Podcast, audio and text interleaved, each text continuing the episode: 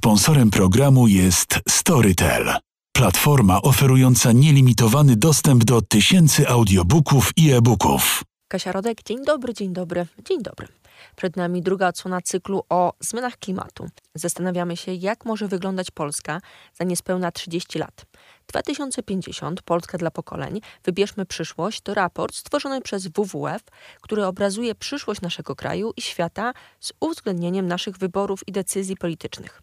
Na podstawie raportu Storytel stworzyło słuchowisko Chłopi 2050, czyli agronauci w czasach katastrofy klimatycznej. Usłyszymy głosy Mariana Dziędziela, Marcina Dorocińskiego, Magdaleny Popławskiej czy Bartłomieja Topy. Słuchowisko stworzył pisarz Cezary Zbierzchowski. 36 stopni, mój drogi. 36 stopni w cieniu, a jeszcze nie ma południa. I prognozy aż do końca czerwca nie zapowiadają zmiany. Wszyscy spłoniemy, panie Maćku. Widziałem to w swoich snach. Ach, nie sądziłem, że dożyję takich czasów. Myślałem w młodości naiwnie, że jak zwykle najadą nas ruskie, a nie imigranci z Afryki i że prędzej potopimy się we własnym gównie niż spłoniemy. Ech, Portugalczycy i Hiszpanie z Sułocina próbują przekonywać wszystkich, że temperatury są tu jak marzenie, a kurwa nie ma czym oddychać. Oni tam nad oceanem mieli ze 40 stopni ciepła, ale i tak nie opuściliby kraju, gdyby nie najazd z południa. Ja cały czas nie mogę zrozumieć, kto zaakceptował tunel Lombardiego. Kto pozwolił na takie szaleństwo? Sołtys uśmiechnął się smutno. Pewnie nie przewidzieli wszystkiego. Myślę, że tak, panie Maćku. Pewnie sądzili naiwnie, że utrzymają Gibraltar i Półwysep Iberyjski z palcem w nosie, bo dogadali się z Tunezją. Zysk, jak zawsze, okazał się ważniejszy niż zdrowy rozsądek. Tani transport i siła robocza i cło na afrykańskie towary. Całe to korporacyjne mambo jumbo, które zniszczyło pół świata.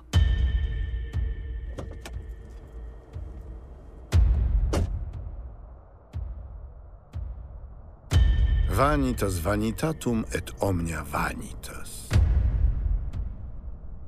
Śmierć w konwulsjach strefy Schengen, rozpad Unii i nowotwór ONZ. Antek tylko kiwał głową, gdy wysiadał z samochodu w nieruchome i gęste powietrze. Świat rozkładał się jak zwłoki w piekielnej wilgoci, przyciśnięty do ziemi ludzką masą, czarnym strumieniem z Afryki, uciekającym przed śmiercią. Osłabiony złymi decyzjami, przestrzelony promieniami słońca, poszarpany wiatrem i hybrydowymi wojnami. To fragment słuchowiska Storytel Chłopi, czyli agronauci w czasach katastrofy klimatycznej. Dzisiaj zajmiemy się wizją roku 2050 i porozmawiamy o imigrantach klimatycznych, geopolityce, wojnach hybrydowych.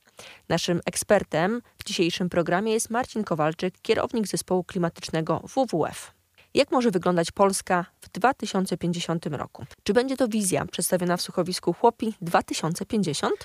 O, jest mi bardzo ciężko powiedzieć, czy to będzie dokładnie tak jak w słuchowisku. Słuchowisko oczywiście e, jest pewną przenośnią literacką, natomiast na pewno wiele rzeczy już nawet teraz można zaobserwować e, dosyć e, trudnych do dosyć trudnych do e, przeżycia, coraz dłuższe okresy upałów, również takich tak zwanych nocy tropikalnych. Mamy e, w ciągu roku już teraz czasami po kilkanaście nocy tropikalnych, podczas gdy jeszcze 10-15 lat temu takie noce, czyli takie, w których temperatura nie spada poniżej 20 paru stopni, to była rzadkość. To, była, to był jeden, dwa dni. W tym momencie już potrafimy mieć dwa tygodnie takiej temperatury, która zmniejsza nasz własny komfort. Oczywiście w tym momencie jeszcze jest to do zmitygowania, ale w miarę znowu postępowania e, zmian klimatu to będzie coraz bardziej negatywny efekt, to będzie coraz bardziej wpływało na nasze życie, to będzie coraz bardziej utrudniało życie, zwłaszcza osób starszych, bo jeszcze osoby młode sobie z tym poradzą, ale dla osób starszych, nieprzyzwyczajonych do długotrwałych fal upałów, to może być bardzo poważne wyzwanie. To już widzieliśmy chociażby nawet jeszcze kilkanaście lat temu w takich państwach jak Francja, gdzie oni są troszeczkę bardziej przystosowani w południowych e, częściach kraju do wyższych temperatur. A już tam dochodziło do takich fal upałów, które powodowały e, bardzo negatywne efekty u starszej populacji, włącznie z dużą ilością śmierci. Z Marcinem Kowalczykiem z WWF rozmawiamy o wizji Polski 2050 przedstawionej w raporcie WWF oraz w słuchowisku Storytel Chłopi 2050, czyli agronauci w czasach katastrofy klimatycznej. Czy możliwy jest scenariusz taki jak przedstawiony w słuchowisku? Sąsiadami bohaterów są Grecy, Hiszpanie czy Portugalczycy. Niestety, w miarę postępowania zmian klimatu okaże się, że w pewnych miejscach y, temperatura po prostu będzie nie nadawała się do życia ze względu na tak zwany efekt mokrego termometru. To jest y, na zewnątrz nawet osoba mocno pocąca się nie będzie w stanie schłodzić swojego ciała do temperatury, która pozwalałaby przeżyć. E, temperatura ta będzie przekraczała 42 stopnie, co oznacza, że tak naprawdę życie w pewnych obszarach będzie niemożliwe.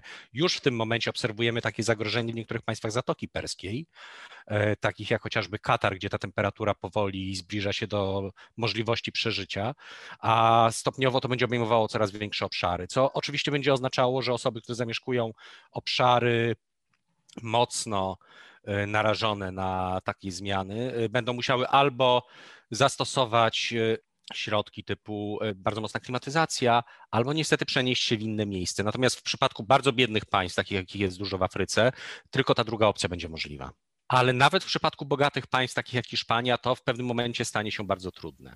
W słuchowisku Chłopi 2050 ważne jest tło wydarzeń, nie tylko w Polsce, ale też na świecie. W kontekście polityki, geopolityki, czy jesteśmy w stanie przewidzieć, jak to będzie wyglądało w tym 2050 roku? Na tą chwilę y, cały czas trwają próby jednak stworzenia y, globalnego systemu odpowiedzi. Tutaj jest wiele państw, które stara się spowodować ograniczenie emisji. Coraz więcej państw jednak mimo wszystko przyjmuje cel neutralności klimatycznej. Coraz więcej państw, nawet tych, które jeszcze nie przyjęły celu neutralności klimatycznej, czy to do roku 2050, czy nawet troszeczkę dłuższym troszeczkę dłuższej perspektywie ma jednak pewne cele ograniczające emisje w perspektywie roku 2030-2040. Natomiast samo ograniczenie emisji nie jest rzeczą wystarczającą dla niektórych państw, ponieważ tutaj pojawi się element konieczności dostosowania się do zmiany klimatu. Jeżeli są państwa na Pacyfiku, y, w których y, najwyższy punkt to jest 6 metrów nad poziom morza, to w przypadku, gdy nawet ten y, poziom morza podniesie się o 1 metr, dla nich to już jest groźba zagłady. Sama polityka ONZ jest w kwestii klimatu ma jest niestety jedną wadę. Otóż wszystkie decyzje muszą być podejmowane za pomocą konsensusu, tam nie ma głosowania, jak na przykład w Radzie w Zgromadzeniu Ogólne Narodów Zjednoczonych. To oznacza, że jeżeli jedno, dwa państwa uznają, że nie jest w ich interesie podjęcie jakiejś decyzji, to w takiej sytuacji ta decyzja może nie zostać podjęta. E, to oznacza troszeczkę podobną sytuację, jak mieliśmy kiedyś u nas z Liberum Veto, że dwie, dwa, trzy głosy mogą zablokować decyzję w danym zakresie, a w interesie niektórych państw e, podejmowanie takich, że decyzji może nie być. Na szczęście również tutaj te państwa zaczynają dostrzegać, że dla nich zmiany klimatu zaczynają być poważnym zagrożeniem, więc zaczyna się to bardziej skupiać na kwestii, jak sfinansować kwestie związane ze zmianami klimatu, czy to ograniczenia emisji, czy też y, adaptacji do zmian klimatu, czy też tak zwanych szkód i strat. E, to jest mechanizm, który dopiero powstaje i ma na zadanie wspomagać państwa, które na przykład były poddane gwałtownym huraganom związanym ze zmianami klimatu, e, umożliwić im e, usunięcie tych szkód, pokrycie strat e, i dalszą egzystencję. Ale nadal te dyskusje są bardzo trudne. Kwestie finansowe są chyba najbardziej e, problematyczną rzeczą, którą, o której możemy w tym momencie mówić w ramach całego procesu negocjacji klimatycznych. Obok różnych pojęć, które mogą być powszechne za te niespełna 30 lat, które już wchodzą do użycia w języku nie tylko polskim, jest też wojna hybrydowa. Mówi Marcin Kowalczyk z WWF. Wojna hybrydowa. Wojna hybrydowa to jest coś, co jest już generalnie naszą rzeczywistością oczywiście. Przykładem takiej pierwszej wojny hybrydowej jest jednak konflikt na Ukrainie, gdzie mieliśmy do czynienia z pewnymi działaniami, że się tak wyrażę, pod fałszywą flagą. Natomiast również będą wojny, które będą wojnami nie tylko konwencjonalnymi, ale odbywającymi się również w cyberprzestrzeni. Mogą się pojawić konflikty, które będą tak naprawdę generowały fale uchodźców. Możemy mówić w tym momencie na przykład o pierwszej tak zwanej wojnie klimatycznej. Konflikt w Syrii w dużym stopniu został wywołany przez y, kwestie klimatyczne. Jedną z przyczyn wybuchu wojny domowej w Syrii był fakt, że wystąpił bardzo poważny nieurodzaj, co spowodowało problemy z żywnością. To spowodowało oczywiście niepokoje społeczne w samym państwie, które doprowadziły do wybuchu rebelii, do wybuchu wojny domowej, e, z którą mierzymy się już od 10 lat. To jak wiemy, spowodowało z kolei jedną z fal migracji, nie jedyną, bo to nie jest jedyny kierunek e, migracji, ale jedną z. E, I tak jak jeszcze w słuchowisku jest mowa o migracjach klimatycznych związanych z innymi kwestiami, które nastąpiły według słuchowiska oczywiście z Afryki do Hiszpanii, co spowodowało z kolei nacisk na mieszkańców Hiszpanii, którzy przenosili się również do Polski. W specjalnym programie zajmujemy się wizją Polski w roku 2050. Naszym przewodnikiem jest słuchowisko Storytel Chłopi 2050, czyli agronauci w czasach katastrofy klimatycznej. Pęcherzewski ledwie wspomniał o tym, że rano padła mu krowa. Zgony zwierząt, tak jak zgony ludzi, były czymś, co martwiło już wyłącznie rodzinę albo właścicieli. Kiedy każdego roku wymiera 100 tysięcy gatunków, kiedy od 15 lat nie widziałeś na drzewie czy płocie ani jednego wróbla, ani jednego szpaka czy sikorki, za to pięć rodzajów papug, a drzewa owocowe zapylają nieporadnie sztuczne pszczoły, nie sprzyja to twojej empatii. Montiak odjechał z szumem w stronę mieszczka. Środkiem każdego pasa ruchu biegła szarfa rezonansowa, dająca zasilanie pojazdom. Nie trzeba już było wytwarzać wielkich, ciężkich akumulatorów, które zatruwały środowisko bardziej niż spaliny z diesla. A jednak ogromne nakłady i kampanie społecznościowe, kary grzywny i codzienne pranie mózgu przepisami to wszystko nie przyniosło zamierzonego efektu. Wybory i opóźnianie decyzji, unieważniane przetargi, a potem pośpiech. Budowanie szybko z byle czego, machanie łopatą na akord, jak w komunistycznym przedsiębiorstwie. Za późno. To wszystko za późno. Będziemy mieć piękny sarkofag. Myślał Antek wracając do siebie. To fragment słuchowiska Storytel, chłopi, czyli agronauci w czasach katastrofy klimatycznej. Czy taka przyszłość czeka nas e, już całkiem niedługo? Mówi Marcin Kowalczyk, kierownik zespołu klimatycznego WWF. Tak, to jest zagrożenie. E, oczywiście cały czas jest dużo organizacji, które starają się utrzymać bioróżnorodność, e, zwiększać różnorodność biologiczną, umożliwiać przetrwanie gatunków, ale bardzo często są to bardzo trudne wysiłki, zwłaszcza w sytuacji, w której znowu klimat będzie się zmieniał. To będziemy widzieć nie tylko wśród zwierząt, oczywiście przenoszenie się na północ pewnych gatunków ciepłolubnych i to również takich, dla których przeżycie w tych warunkach, tak samo jak dla ludzi, będzie niemożliwe, jest czymś, co nas czeka już jest mowa o zagrożeniu chociażby moskitami, które mogą w pewnym momencie przenosić również w Polsce malarię. Inne gatunki również migrują na północ do coraz cieplejszych, do coraz cieplejszych miejsc. Nasze gatunki z kolei będą oczywiście poddane presji z ich strony ze względu na to, że czasami nawet nie są przystosowane do y, konkurencji o żywność, o przetrwanie z innymi gatunkami, ze względu na to, że do tej pory nie miały z nimi styczności. E, są gatunki, które po prostu nie będą miały gdzie się przenieść, e, takie jak chociażby zagrożenie dla niedźwiedzia polarnego, e, który w pewnym momencie nie będzie miał, nie będzie miał miejsca dla istnienia w miarę jak ocieplenie będzie postępowało. Ale również gatunki takie jak pszczoły właśnie, czy inne owady zapylające, które są przystosowane do, do takiego, a nie innego klimatu, również mogą być poddane bardzo silnej presji, spowodować dla nas nawet egzystencjalne zagrożenie w przypadku, gdy nie będzie możliwości zapylania chociażby kwiatów, co oznaczać będzie e, przerwanie, e, przerwanie cyklu e, zapylenia. Możemy się na przykład pożegnać z niektórymi owocami albo i innymi roślinami. Raport WWF 2050 Polska dla pokoleń Wybierzmy przyszłość wskazuje też bardzo optymistyczną wizję przyszłości. Czy mamy na nią szansę?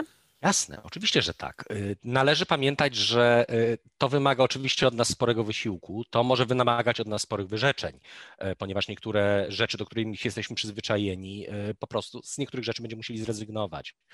Ograniczyć konsumpcjonizm, ograniczyć spożycie niektórych artykułów żywnościowych, których produkcja również generuje bardzo dużo gazów cieplarnianych. Na pewno będzie musiało się zmienić rolnictwo, na pewno będzie musiało dojść do y, zmiany w przemyśle i strukturze energetycznej i transportowej. E, tam również, jeśli chodzi o transport, chociażby pojawia się e, taki ładne porównanie, taki ładny opis z tym pasem energetycznym, który służy do zasilania poruszających się samochodów. To jest jedna z rzeczy, którą musimy wziąć pod uwagę. Oczywiście tutaj znowu będą z tym związane pewne wyzwania, chociażby związane z zapewnieniem stabilności systemu energetycznego, ale to można rozwiązać chociażby przez magazynowanie energii, która będzie wytwarzana w sposób całkowicie zielony. I jeżeli odpowiednio wcześnie podejmiemy się tych zmian, jeżeli odpowiednio wcześnie będziemy świadomi tych zmian, jeżeli będziemy również starali się wpływać na to, co się dzieje poza naszymi granicami, bo to nie jest oczywiście tylko nasza kwestia, tutaj potrzebna będzie światowa solidarność, to nie jest kwestia tylko e, wewnętrznej solidarności polskiej. Tak, oczywiście świat może wyglądać inaczej i co więcej, może okazać się nawet lepszy od obecnego i trzymajmy się tej optymistycznej myśli. Moim rozmówcą był Marcin Kowalczyk z WWF. Kolejny program specjalny o klimacie już za tydzień, w piątek o 16. Na naszej stronie radiocampus.fm znajdziecie podcasty oraz artykuły o zmianach klimatu. Kasia Rodek, do usłyszenia. Sponsorem programu jest Storytel, platforma oferująca nielimitowany dostęp do tysięcy audiobooków i e-booków.